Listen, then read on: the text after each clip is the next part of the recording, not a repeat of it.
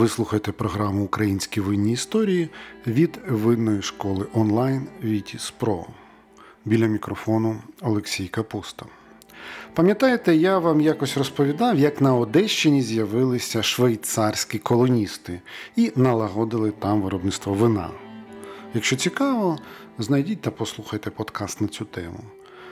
Проте, чи знаєте ви, що швейцарці були не єдиними колоністами на території Причорномор'я, і що тут є своя маленька Німеччина? Сьогодні поговоримо саме про це.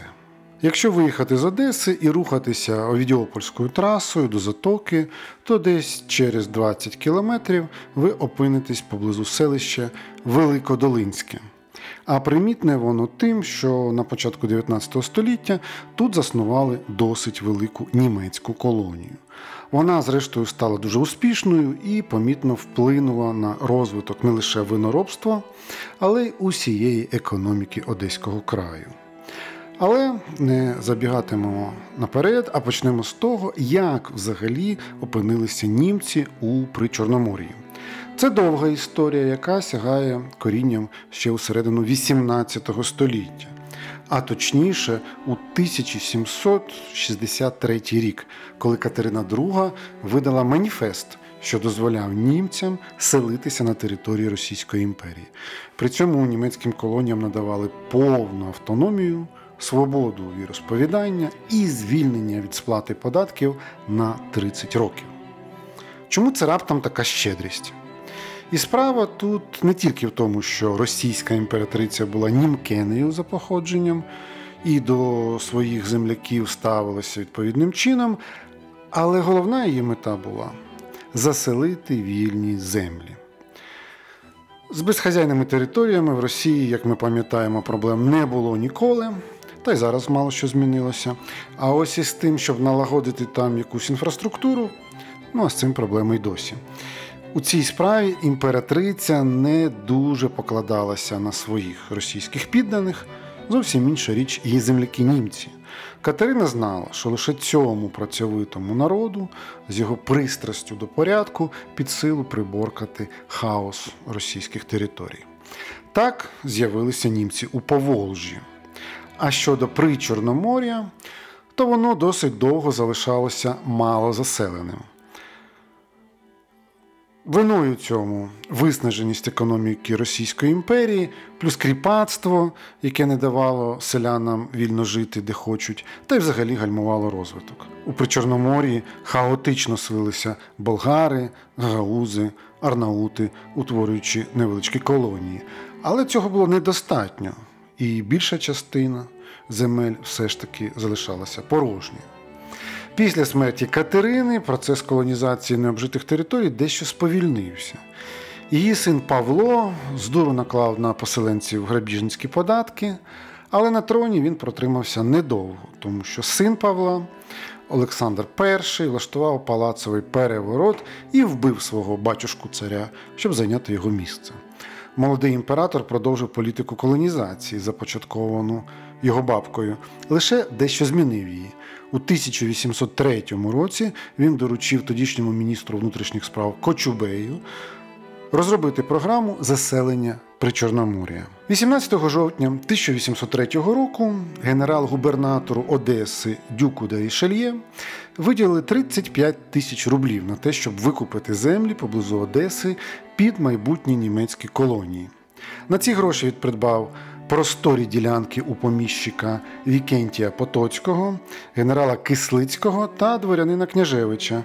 Зрештою, вийшло близько 40 тисяч десятин землі. Та яких земель? Мальовнича рівнина у долинах малих річок Дальник, Велика та Мала Акаржа, Барабой з родючими ґрунтами та спекотним степовим кліматом. Але землі це добре, от тільки потрібно знайти охочих там жити. За це відповідав агент Циглер.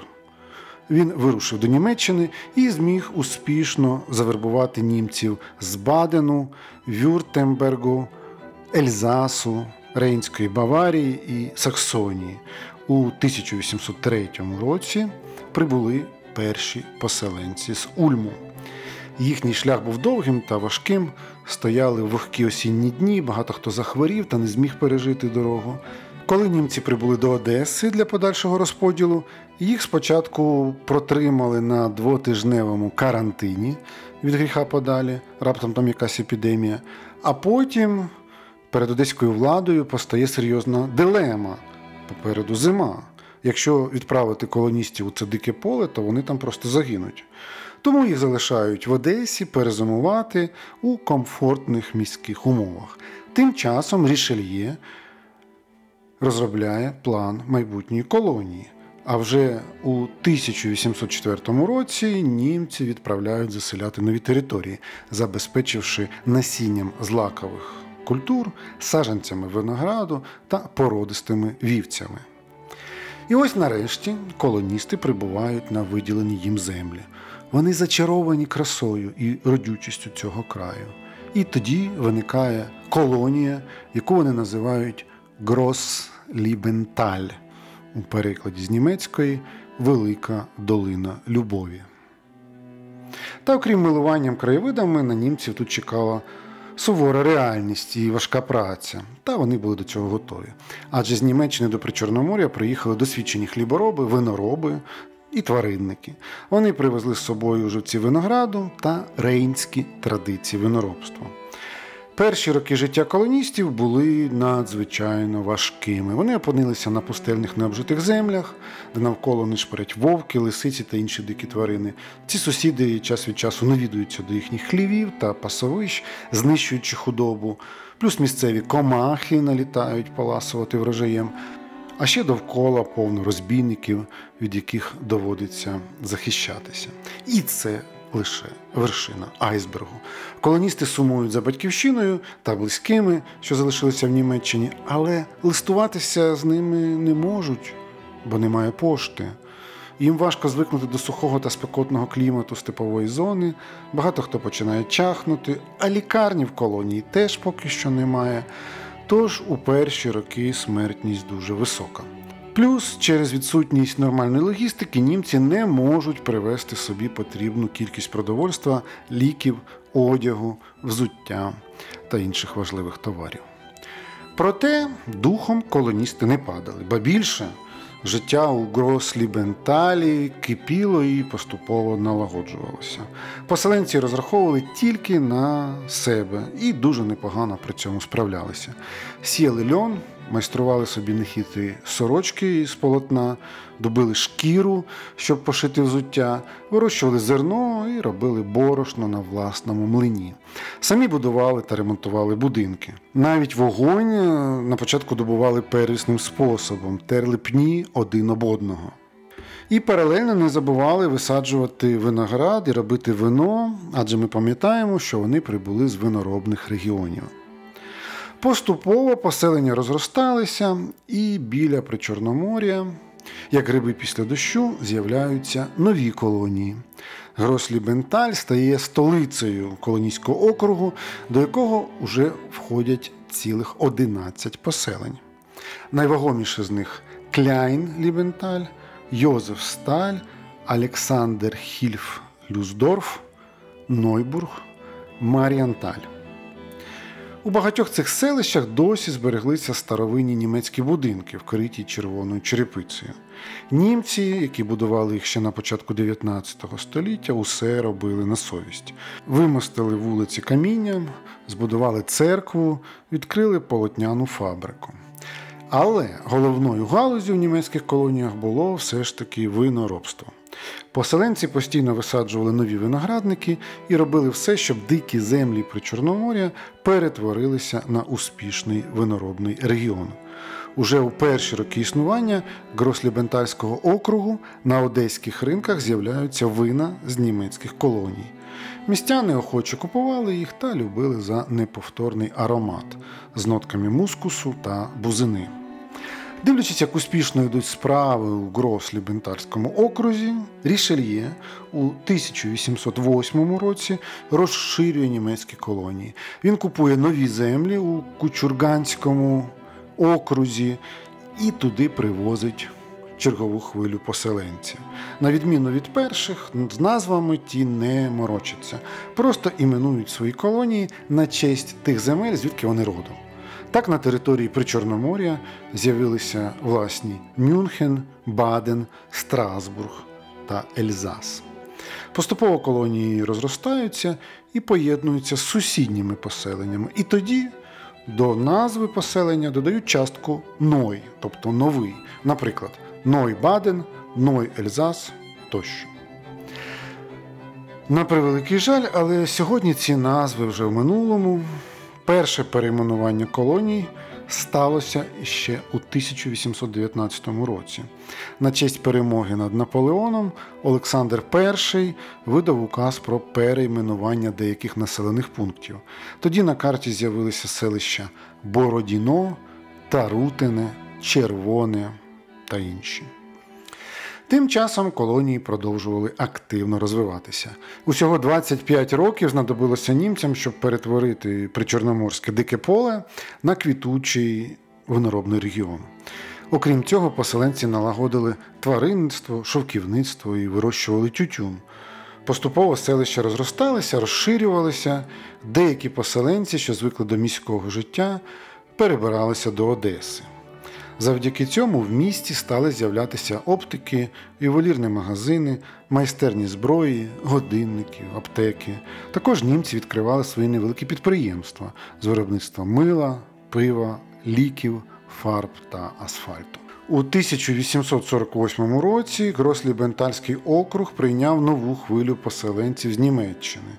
Сюди приїхало 289 сімей. Усього колонія поповнилась десь на 1086 нових душ. На честь цього збудували лютеранську кірху, яку визнано архітектурним шедевром.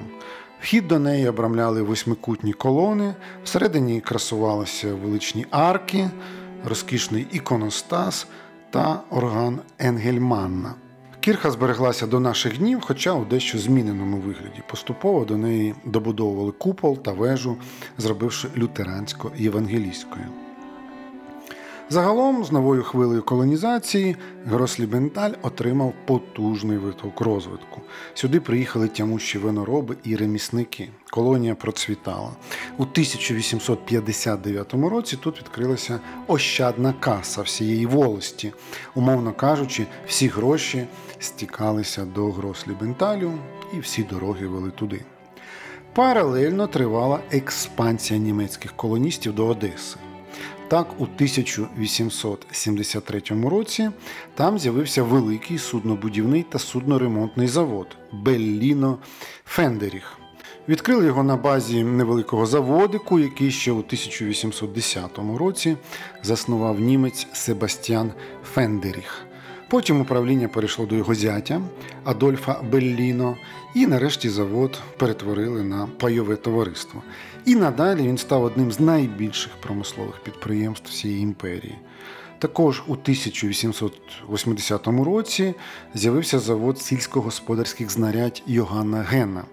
Він примітний тим, що винайшов колонійський плуг, дуже прогресивний для свого часу пристрій. Ну тепер давайте згадаємо, як нам довго згодовували міф, що Одесу та Причорномор'я підняли з колін саме росіяни. Історична ж правда у тому, що на розвиток Одещини багато в чому вплинули саме німці. І ще одна правда в тому, що жодних етнічних конфліктів між українцями та німцями не було. Ці два народи мирно вживалися, бо мали спільні цінності, обидва старанні сільські трудівники, які звикли жити натуральним господарством та працювати як бджілки, покладаючись лише на власні сили. До речі, деякі українські господарі навіть проходили в німців навчання з раціонального хліборобства. До кінця століття у Грослі-Бенталі вже мешкало три тисячі людей. У колонії працювало дві школи, паровий млин, фельдшерський пункт, три церкви, два училища, два громадські магазини, заводи з виробництва черепиці, цегли і гончарних виробів. У 1881 році колонія Грослі-Бенталь прославилась на весь світ але дуже несподіваним чином. Про неї заговорила астрономічна спільнота через те, що 19 листопада там впав великий метеорит. За словами місцевого жителя, який став очевидцем цього явища, над його головою промайнула вогняна куля, яка потім розсипалася дощем з вогню. Після цього в полі знайшли 20 дрібних каменів, а ще один великий вагою 7,6 кг. Цей метеорит назвали Рослібенталь на честь місця, поряд з яким він упав. А ось сама колонія своєї німецької назви не зберегла. У 1896 році її перейменували на Маріїнське на честь імператриці Марії Федорівни. А надалі селище перейменовували ще двічі. Спочатку на Велику Акаржу на честь річки, що протікає поруч, а потім на Велике Долинське. З початком ХХ століття для колонії настають непрості часи. На тлі Першої світової війни ставлення до німців у імперії помітно погіршується. Потім пролунала так звана революція, а за нею громадянська війна. Бідність, розруха, голодомори. Радянська влада націоналізує виноградники і підприємства німців, переробляє їхні церкви на будинки культури, а добротні німецькі хати дістаються червоним командирам та правлячій верхівці. А потім починається Друга світова, і з 1941 року територія опиняється під німецько-румунською окупацією. Оскільки німці були на цій території найчисленнішою групою, то окупанти ставилися до місцевого населення досить лояльно. А потім у 1944 році сюди прийшла Червона армія, і жителям Великодолинського довелося дорого розплачуватися за їхнє походження. Багато людей тоді покинули свої будинки та виїхали разом з німецькою армією, що відступала. А тих, хто залишився, у 1945 році примусово депортували в інші республіки, переважно до Сибіру. Звідти вже багато хто перебрався до Казахстану, рятуючись від голоду та холоду. На спорожнілі землі Причорномор'я заселяли людей, депортованих із заходу України. Це звична для радянської влади практика масових переселень. В результаті тут опинилися люди, які не зналися на виноградарстві та виноробстві, і тому індустрія поступово згасала. Коли Україна проголосила незалежність, у Причорномор'ї почали відроджувати німецькі поселення, а разом з ними і традиції виноробства. У середині 90-х запрацювала державна програма з переселення причорноморських німців з Казахстану. Вона проходила за фінансування уряду Німеччини, який виділив 44 мільйони євро. В цей період у багатьох селищах Овідіопольського району збудували нові сучасні будинки. Багато з тих, чиї предки заснували тут колонії, повернулися до України, пройшовши довгий шлях з Казахстану, Росії, Узбекистану. Були й такі, які вважали за краще повернутися на свою історичну батьківщину до Німеччини. Поступово програму згорнули, оскільки потік охочих переїхати обірвався. Виноробні традиції на цих землях збереглися і донині. Тут є досить успішна виноробня Гранди Вале, невеликий винний цех Вікторія та інші підприємства. Та й взагалі практично в кожному дворі можна побачити виноградник. І це не дивно, адже багато місцевих жителів це нащадки тих німецьких колоністів, які привезли сюди традиції рейнського виноробства. Винна історія в регіоні розвивається, можливо, не так швидко, як хотілося би, особливо тепер, з початком повномасштабної війни Росії проти України. Великодолинське та інші селища Відьопольського району встигли потрапити під ворожі обстріли.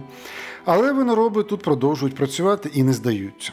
Сподіваємося, що вони мужньо витримають це випробування і в майбутньому подарують нам багато прекрасного вина. На цьому ми завершуємо нашу розповідь про маленьку Німеччину в Одеській області. Та незабаром ми повернемося до вас з новими цікавими історіями. Ви слухали програму Українські винні історії від винної школи Вітіс Про. Якщо вам сподобався цей подкаст, не пошкодуйте хвилинки і оцініть його на подкаст-платформах. І обов'язково залиште коментар. Це допоможе нам з вами просувати справжню українську винну культуру та розвіювати міфи. Також закликаю вас пропонувати теми наступних випусків. Пишіть мені напряму адресу електронної пошти, я залишаю в описі.